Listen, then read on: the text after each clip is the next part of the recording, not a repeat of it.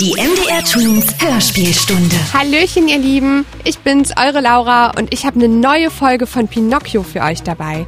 Der Hampelmann wurde in Faulenzerland zu einem Esel verwandelt und an einen Mann verkauft, der aus seinem Fell eine Trommel machen möchte. Puh, was für ein schlimmes Schicksal. Wie er aus dieser Situation wieder rauskommt, hört selbst.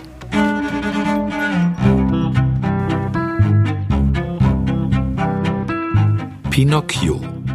Die Geschichte vom hölzernen Bengele von Carlo Collodi.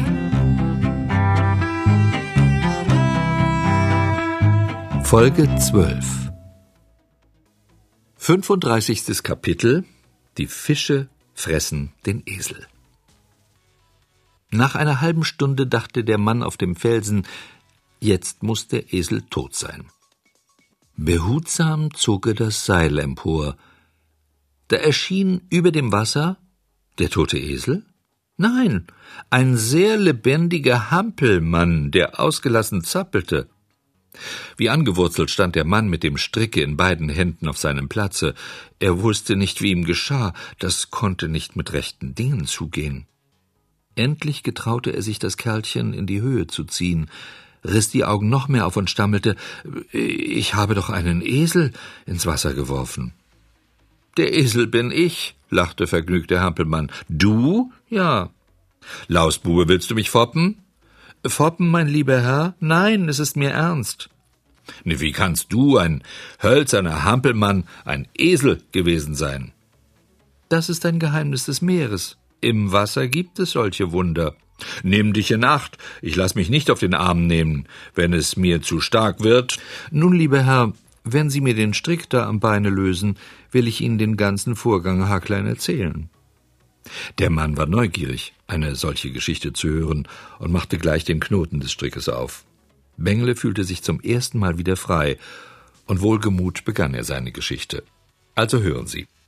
Ich war früher ein Hampelmann wie jetzt. Eben sollte ich ein richtiger Knabe werden, da nun, ich wollte nicht mehr lernen, hörte auf schlechte Kameraden und lief meiner Mutter davon. Eines schönen Tages wachte ich auf und war ein Esel geworden, mitsamt den langen Ohren und dem wüsten Schwanze. Mir habe ich mich geschämt. Behüt euch Gott vor dem Eselsfieber. Man hat mich auf den Markt geführt und ein Zirkusdirektor hat mich gekauft. Der wollte aus mir mit aller Gewalt einen Tänzer und Ringspringer machen aber bei der Vorstellung bin ich eklig gefallen und habe mir das Bein verstaucht. Weil ich hinkte, konnte mich der Zirkusdirektor nicht mehr brauchen, ließ mich verkaufen und Sie haben mich gekauft. Leider, leider. Ja, wer gibt mir die fünf Mark wieder? Ja, warum haben Sie mich gekauft? Hören Sie, ein Trommelfell wollten Sie aus mir machen. Ja, ein Trommelfell.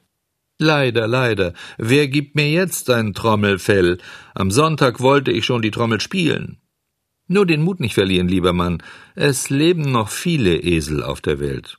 Du unverschämter Schlingel, ist deine Geschichte jetzt fertig? Noch lange nicht, sagte Bengele. Ich fahre gleich weiter. Äh, Sie haben mich also gekauft und hierher geführt. Erst wollten Sie mich totschlagen. Aber dann bekamen Sie ein weiches Herz und wollten mich lieber ersäufen. Sie haben mir also einen schweren Stein an den Hals gehängt und einen langen Strick an den Fuß gebunden. Dieses menschliche Mitgefühl ehrt Sie. Allen Respekt davor. Übrigens haben Sie aber Ihre Rechnung ohne meine Mutter Fee gemacht. Wer ist diese Fee? Wie gesagt, meine Mutter, und sie ist gut wie alle Mütter. Sie lieben ihre Kinder und verlieren sie nie aus den Augen und stehen ihnen bei in allem Unglück, auch wenn die Kinder so eigensinnig und nichtsnutzig sind, dass sie eine gute Mutter gar nicht mehr verdienen und man sie laufen lassen sollte. Wie gesagt, also die gute Fee sah, dass ich ersäuft werden sollte. Da sandte sie gleich eine unzählbare Schar von allerlei Fischen.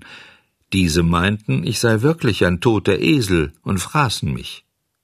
Wie sie die Mäuler vollnahmen, für so fresssüchtig hätte ich die Fische nie gehalten. Sie fraßen die langen Ohren, die Schnauze, den Schwanz, alles mit Stumpf und Stiel. Es war sehr anständig von ihnen. Von heute ab warf da der Mann ein, esse ich wahrhaftig nie mehr Fisch im Leben, wenn sie Eselsohren und Eselsschwänze fressen. Nein, das ist mir zu arg. Buh. Ich bin auch der Meinung, entgegnete Bengele. Übrigens, hören Sie nun weiter. Als die Fische meine ganze Eselei gefressen hatten, da kamen sie an die Knochen, oder besser gesagt, ans Holz. Wie Sie sehen, bin ich aus Holz und Gott sei Dank aus festem Holz gemacht. Die Fische schnappten ein paar Mal tüchtig, aber sie rannten sich die Nase an und merkten bald, dass das Eselsfleisch zu Ende sei. Einer nach dem anderen schwamm davon. Sie hätten sich für das feine Mahl schon bedanken dürfen, aber wer Eselsfleisch frisst, vergisst allen Anstand. Nun begreifen Sie, mein Herr, dass man einen Esel ins Meer versenken und einen Hampelmann herausziehen kann. Das ist meine Geschichte. Fünf Mark kostet mich deine Geschichte, knurrte der Mann. Wer gibt mir mein Geld wieder? Weißt du, was ich tue? Ich bringe dich wieder auf den Markt und verkaufe dich als trockenes Holz zum Feuer anmachen. Ganz recht. Verkauf mich nur, wackerer Trommler, sagte Bengele und hüpfte ins Wasser. Lustig schwamm er ins Meer hinaus und rief noch einmal zurück Adieu, Blechmusiktrommler. Wenn du mal wieder ein Fell brauchst, so lass es mir sagen. Als er schon weit vom Lande war, drehte er dem Manne noch eine lange Nase und schrie Mit dem trockenen Holze kann ich dir nicht mehr dienen, es wird zu nass im Wasser. Der alte Schlingel war in dem Hampelmann wieder erwacht. Er schwamm vergnügt fort und schlug im Wasser tausend Purzelbäume.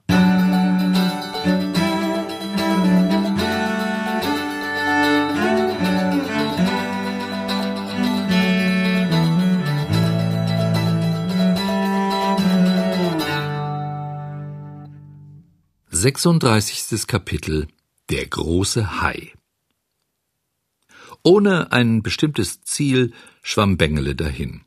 Da zeigte sich seinem Blicke ein blendend weißer Marmorfelsen, der weit über den Wasserspiegel emporragte. Auf der Spitze stand eine wunderhübsche Ziege. Der Hampelmann hörte sie meckern und sah, wie sie ihm mit dem rechten Vorderfuße winkte. Er schwamm näher und erkannte deutlich, dass das Fell der Ziege so golden glänzte wie das Haar der Mutter Fee.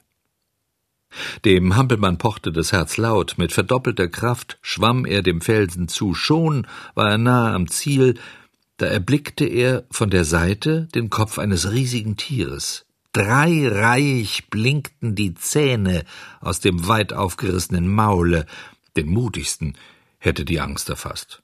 Kennt ihr dieses Ungeheuer? Das war der große Hai, von dem ihr schon gehört habt. Bengele war entsetzt. Näher und näher kam der grausige Rachen und gähnte ihm entgegen wie ein todbringender Abgrund. Schnell, schnell, Bengele, meckerte die Ziege auf dem Felsen. Der Hampelmann strampelte mit Händen und Füßen. Rasch, Bengele, das Untier kommt, rasch, oder du bist verloren. Bengele schwamm so schnell er konnte. Wie ein Pfeil schoss er durchs Wasser. Schon hatte er die Hand am Felsen, die Ziege streckte ihm einen Fuß entgegen, um ihm herauszuhelfen, da es war zu spät. Das Ungetüm hatte ihn geschnappt. Es zog den Atem ein, und der arme Bengele zappelte mit dem Wasser in den Rachen des großen Hais. Das ging so rasch, wie man ein rohes Ei austrinkt. Bengele rutschte mit solcher Geschwindigkeit durch den Schlund des Ungeheuers, dass er wie ein Sack in eine Ecke des Magens fiel. Ohnmächtig lag er über eine Viertelstunde da. Als der Hampelmann wieder zu sich kam, begriff er lange nicht, wo er war. Um ihn herum lagerte eine Dunkelheit so undurchdringlich wie in einem Tintenfass. Nebenan ließ sich ein gleichmäßiges Brausen hören. Es dröhnte wie ein ferner Wasserfall. Nach einiger Zeit erfasste Bengele die Ursache des Getöses. Der große Hai litt an Atemnot. Sein Schnaufen brauste wie ein Wintersturm in den gewaltigen Kiemen. Bengele war kein Hasenfuß, aber je mehr er darüber nachdachte, dass er im Bauche des Seeungeheuers lebendig begraben sei, desto banger wurde ihm ums Herz. Oh, ich Unglückseliger, jammerte er, nun ist alles verloren. Hier kann niemand mehr helfen, niemand. Das scheint mir auch der Fall, ließ sich aus der Dunkelheit eine heisere Stimme vernehmen. Wer spricht da? fragte Bengele und zitterte noch mehr. Ich, ein armer Delfin. Der große Hai hat uns zusammen verschluckt. Was für ein Fisch bist du? Ich bin kein Fisch, sondern ein Hampelmann. Warum hast du dich dann verschlucken lassen, wenn du kein Fisch bist? Ich habe mich doch nicht verschlucken lassen, sondern das Ungetüm hat mich verschluckt. Was sollen wir jetzt machen in diesem dunklen Loch? Abwarten, bis wir zusammen verdaut werden. Aber ich will nicht verdaut werden, heulte Bengele. Ich habe auch kein besonderes Verlangen danach, meinte der Delfin, aber ich ergebe mich in alles. Ich bin ein Delfin. Im Wasser wurde ich geboren, und wenn es sein muss, will ich auch im Wasser sterben. Was ist schlimmer für mich, vom großen Hai im blauen Meer verdaut zu werden, oder dass mich die tückischen Menschen fangen und auf der Erde verzehren? Dumme Redensarten, versetzte Bengele dem weisen Fische. Das ist nun mal meine Auffassung, sagte dieser gelassen, und eine Weltanschauung sollte man immerhin respektieren. Bengele dachte an andere Dinge und sprach Überhaupt will ich da wieder hinauskommen, ich werde fliehen. Fliehe nur, wenn du kannst. Ist der große Hai sehr groß?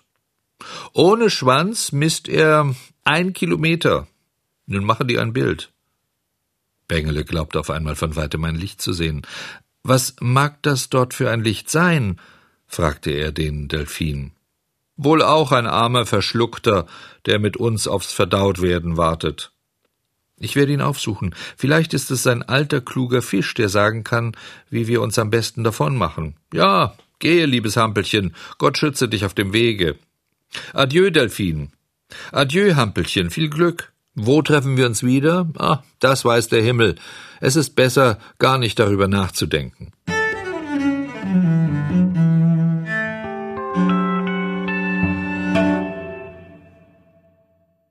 Siebenunddreißigstes Kapitel Ein freudiges Wiedersehen Bengele wanderte durch den Bauch des großen Hai. Vorsichtig und langsam versuchte er einen Schritt nach dem anderen. Die Richtung gab ihm der ferne Lichtschein an. Der Weg war schrecklich.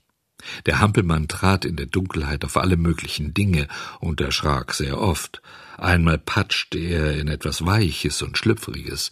Ein starker Fischgeruch stieg ihm in die Nase, Unwillkürlich dachte er an das Netz des grünen Fischers, in dem er mit den vielen Fischen gezappelt hatte.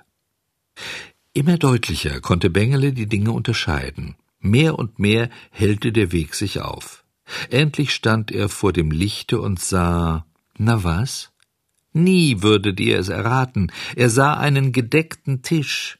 Auf ihm stand in eine leere Weinflasche gesteckt eine Kerze. Hinter dem Tische saß ein alter Mann. Ein langer Bart verdeckte seine Brust, das weiße Haar fiel in langen Strähnen von seinem Haupte, er hatte ein paar ungekochte Fischlein vor sich liegen und aß davon. Einen Augenblick stand Bengele unbeweglich da wie eine Bildsäule. Er wollte lachen, weinen, reden, aber er brachte nichts fertig, nur ein paar unverständliche Worte kamen über seine Lippen. Endlich ein lauter Freudenschrei, und mit ausgebreiteten Armen flog er dem weißen Alten an den Hals. O lieber, lieber Vater, jetzt habe ich dich doch noch gefunden, und jetzt gehe ich nie mehr fort von dir. Nie, nie mehr. Der Alte wischte sich die Augen aus und sagte Ist es wahr? Ist es keine Täuschung? Bist du es wirklich, mein lieber Bengele? Freilich bin ich's, ich bin's, dein Bengele. Sag, Du hast mir alles verziehen? Lieber Vater, wie gut du bist. Und ich, ach, wenn du wüsstest, wie ich es büßen musste. Ich habe immer Unglück gehabt und es ist mir immer schlecht gegangen. An jenem Tag, wo du deinen Kittel verkauft hast, ging ich nicht in die Schule, sondern zum Kasperle-Theater. Der Direktor Feuerschlund wollte mit mir seinen Hammel braten, aber am Schluss gab er mir fünf Goldstücke. Ich solle sie dem Vater bringen, hat er gesagt. Aber da kamen der Fuchs und die Katze. Wir gingen in den geleimten Vogel. Dort haben sie wie ausgehungerte Wölfe gefressen. Ich ging in der Nacht weiter, und die Räuber haben mich gepackt. Ich bin davongerannt, aber sie kamen immer hinter mir her. Dann hängten sie mich an der großen Eiche. Aber das schöne Mägdlein mit dem goldenen Haar hat mir seine Kutsche geschickt, und die Ärzte sagten, wenn er nicht tot ist, so lebt er noch. Dann habe ich ein wenig gelogen, und meine Nase ist so schrecklich lang geworden, dass ich nicht mehr zur Tür hinauskam. Und dann ging ich mit dem Fuchs und der Katze aufs Wunderfeld mit vier Goldstücken, weil ich eins dem Wirt zum geleimten Vogel geben musste. Der Papagei hat mich ausgelacht, weil ich keine zweitausend Goldstücke bekam und die vier auch nicht wieder. Deshalb hat mich der Richter ins Gefängnis werfen lassen. Er hat den Dieben noch geholfen. Dann habe ich Hunger gehabt und wollte mir ein Traubenbärchen abrupfen, und dort ist eine Marderfalle gewesen. Deshalb hat mich der Bauer zum Hofhund gemacht, aber ich war treu, und er hat mich fortgelassen. Die Schlange, die so arg mit dem Schwanze rauchte, hat auch lachen müssen, als ich in den Schmutz fiel, und dann ist sie gestorben. Auch die gute Fee war tot. Aber der große Täuberich hat mich ans Meer getragen und gesagt, ich habe deinen Vater gesehen, er macht einen Kahn am Meer und will dich suchen. Da habe ich gesagt, wenn ich nur Flügel hätte wie du.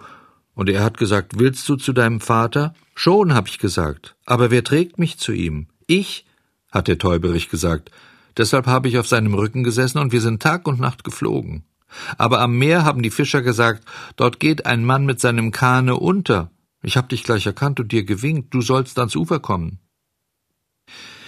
Ich habe dich auch erkannt, sagte Seppel, und wäre gern zurückgefahren, aber das Meer war wild, und eine große Welle hat mir den Kahn umgeschlagen.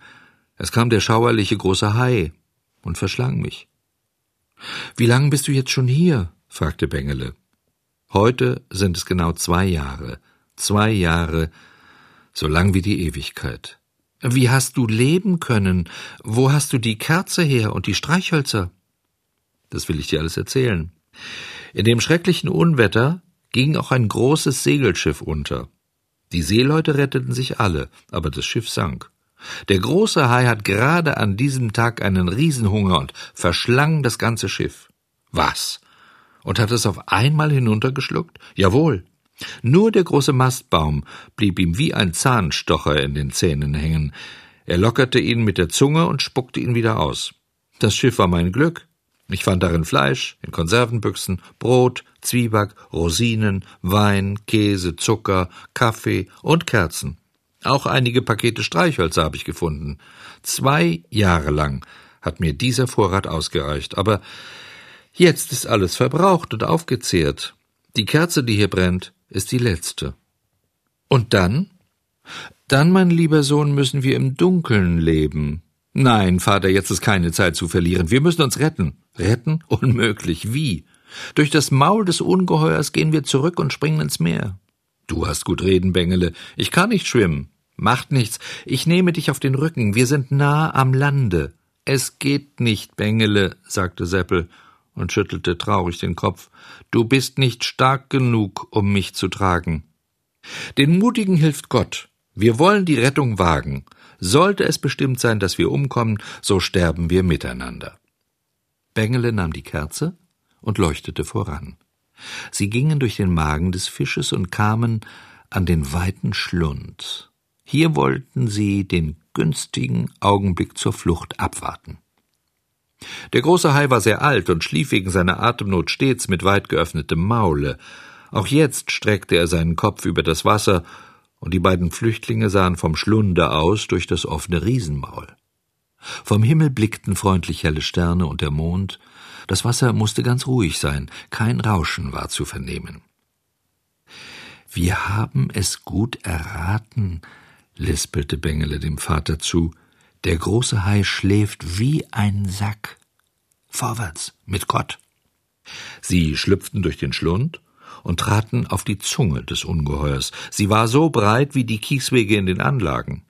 Auf den Zehenspitzen gingen die beiden bis an die Zähne. Oh weh, das Trippeln hatte den großen Hai auf der Zunge gekitzelt. Er nieste und schüttelte den Kopf so heftig aufwärts, dass Seppel und Bengele mit einem Ruck in den Magen zurückgeschleudert wurden.